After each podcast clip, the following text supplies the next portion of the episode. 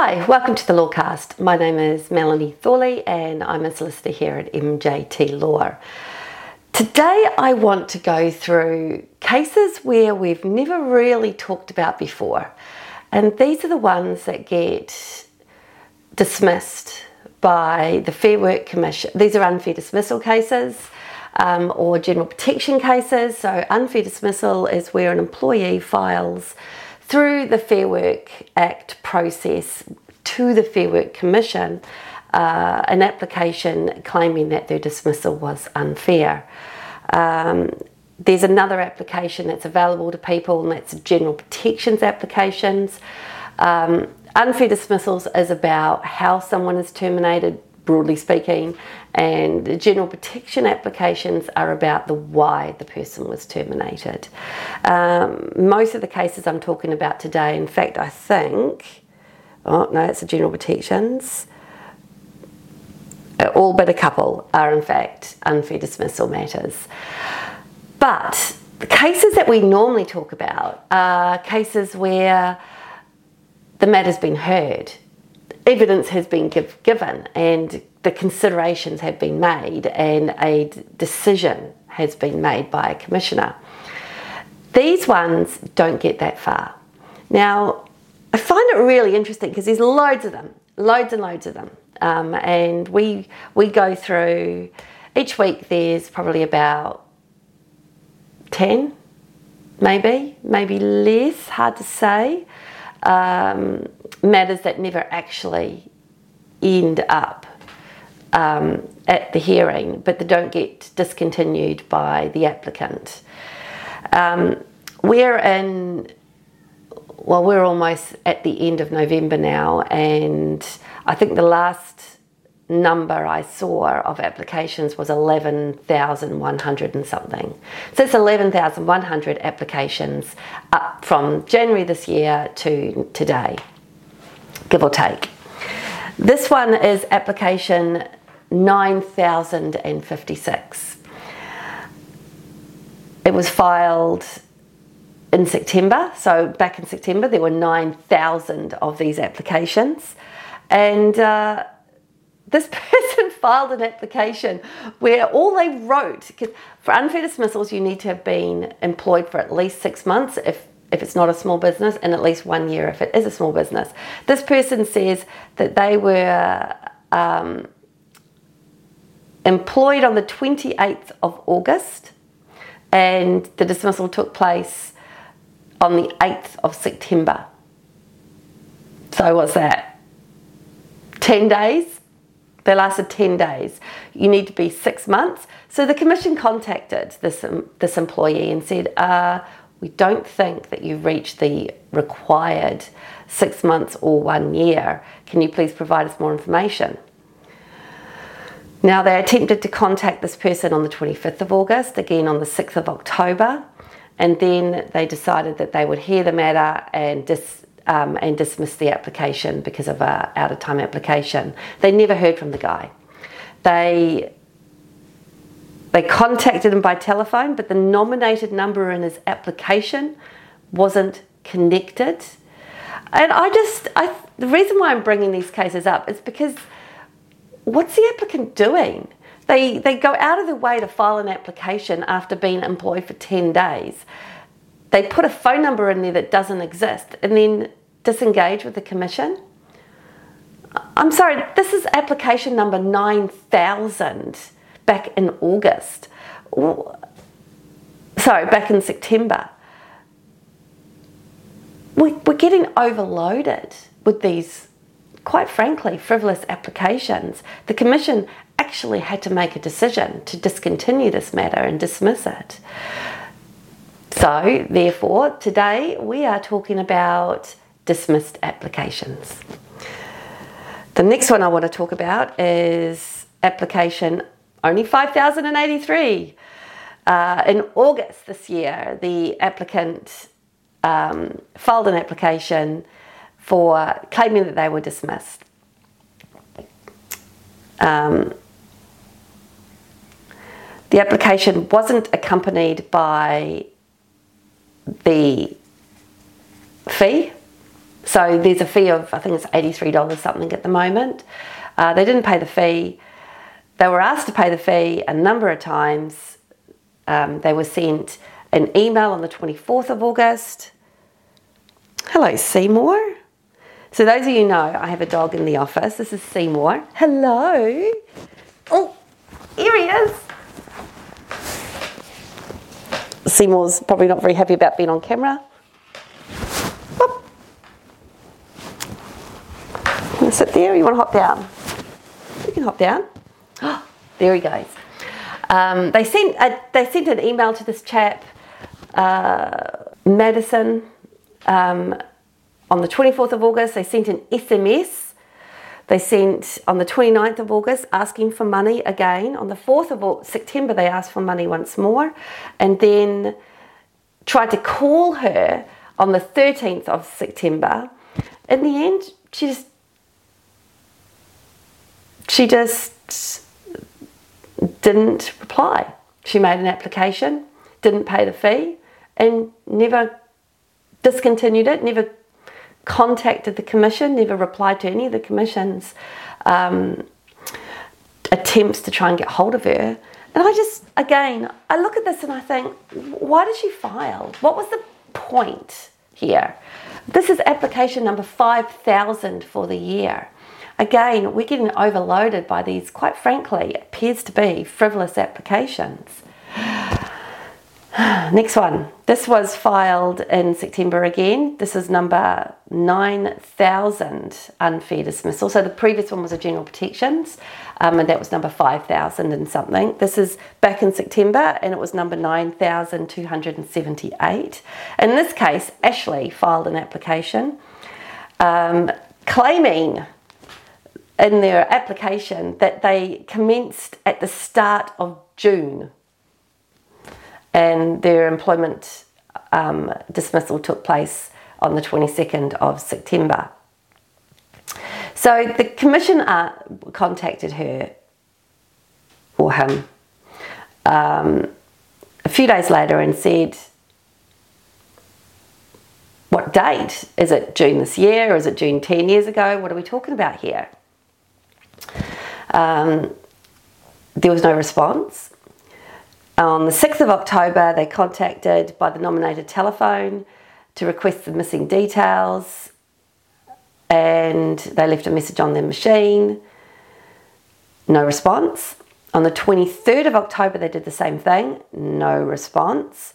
On the 24th of October, no response. I mean, the, the commission really give it a go here. In the end, the commission needed to dismiss the application because they couldn't possibly um, accept an application that just had a start of June. Anyway, one would not. One would think that the employer would at least know what year the uh, that they started. But uh, there is a suspicion, in my view, that it was June of this year and they were dismissed in September this year, meaning that there's no way they would ever reach the six months requirement um, or the one year requirement if you're a small business. So they filed the application and hoped that they could poke the bear, I guess, and never got over the line. Again, why file? Why do that? Now, the next one, next one is I really like this one. Okay, this is number 10,724. it was filed. Application 10,000 people. Okay, so um, this application need unfair dismissals and general protection applications involving dismissal, and this is an unfair dismissal application, are required to be filed within 21 days of the date of dismissal. Now, sometimes there are reasons why it cannot be filed within the 21 days, and the Commission can only accept an application that is out of time over the 21 days if it's exceptional circumstances. In this case, the application was lodged 14 months out of time. 14 months.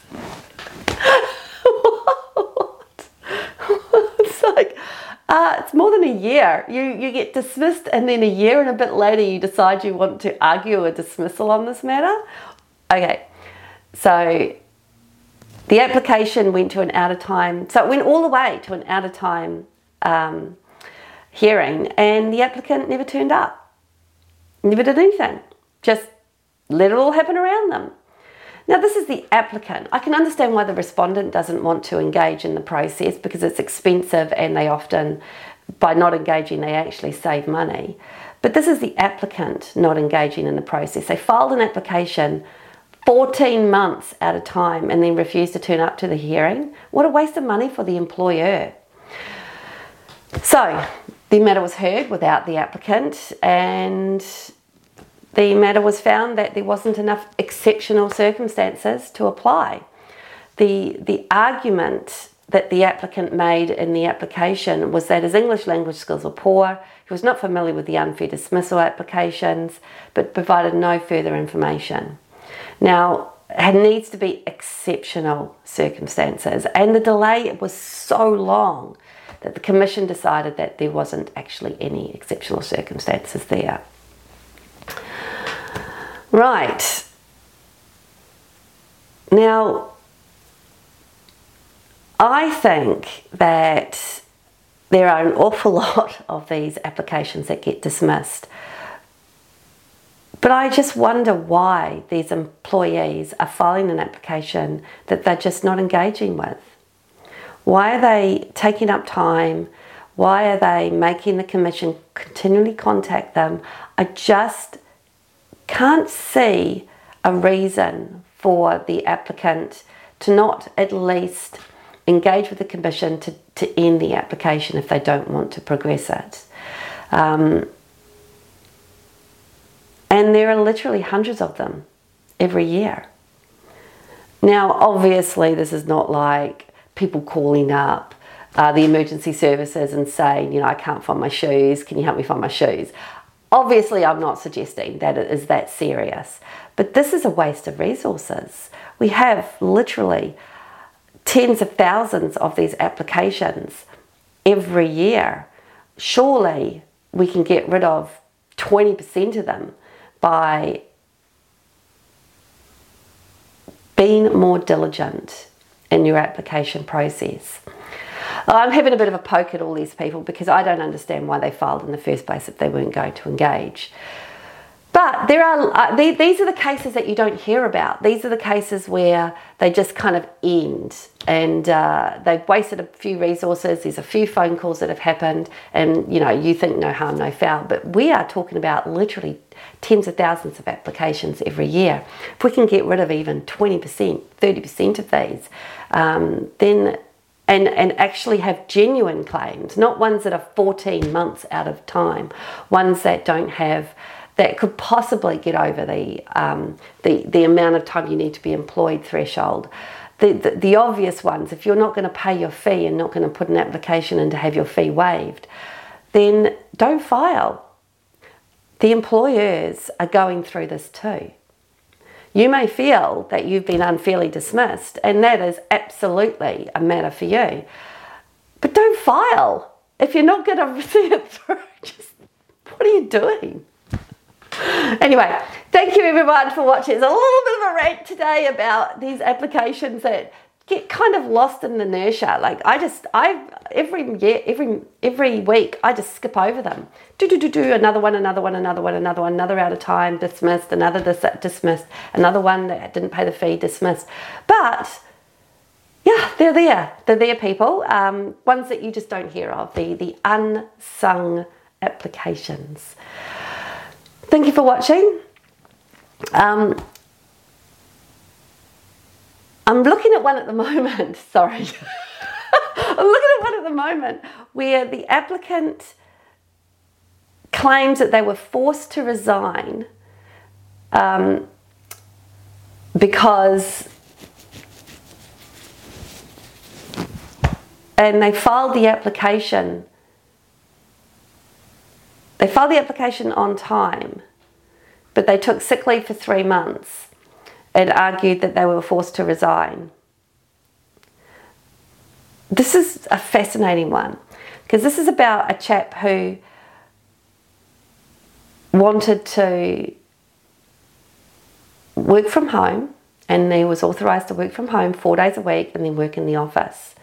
But then he notified his employer that he intended to work from South Korea and it was refused, ultimately refused. I won't go into the details about why it was refused, but it was ultimately refused. One of the arguments that was made was you are authorised to work from home. South Korea hotel room is not home. And uh, he had a medical event, claimed that he was psychologically upset by this decision and it upset him. He took a fair amount of sick leave um, up to I think it was about three months, and then resigned. And then after he resigned, he claimed that he was forced to resign, um, and claimed that he was adversely treated because he had an illness. Now the commission basically said, "Hell no, hell no." The uh, the respondent employer had every right to say that you couldn't work from South Korea, that is not home. Um, you took sick leave, they accepted that. You resigned, they accepted that. There was no evidence that there was going to be adverse action taken against you for taking sick leave. So, no, this is not an application that you can make. Fascinating. There's a few of those as well. Um, I just find it really interesting, really interesting that employers and employees are getting into far more conflict on these matters. And I don't know if it's because there are practitioners out there and non legal advocates who either don't understand the space or feel it is very easy to um, file an application and to try and get a bit of money at the conciliation level. Um, I'm going to say it's not legal practitioners because legal practitioners have a responsibility to um, run matters that are genuine. But it's just fascinating that there's employees out there who feel that this is a genuine course of action. Notwithstanding, his matter was dismissed as well. It was a jurisdictional objection this time that he was not dismissed because he resigned. Um, yeah, fascinating, everyone. Hopefully, you've learned something today, um, and we will we'll get back to it. These cases are just mad, mad cases. 14 months at a time. I was employed in June. I'm not paying the fee. But the phone number I provide is discontinued or disconnected. just fascinating, fascinating, fascinating situations, people. Thank you for watching. I hope you enjoyed this lawcast. Uh, it was a bit of a rant today, again. Um, hopefully, I won't. I'll try not to rant next fortnight. Thanks for watching. See you later.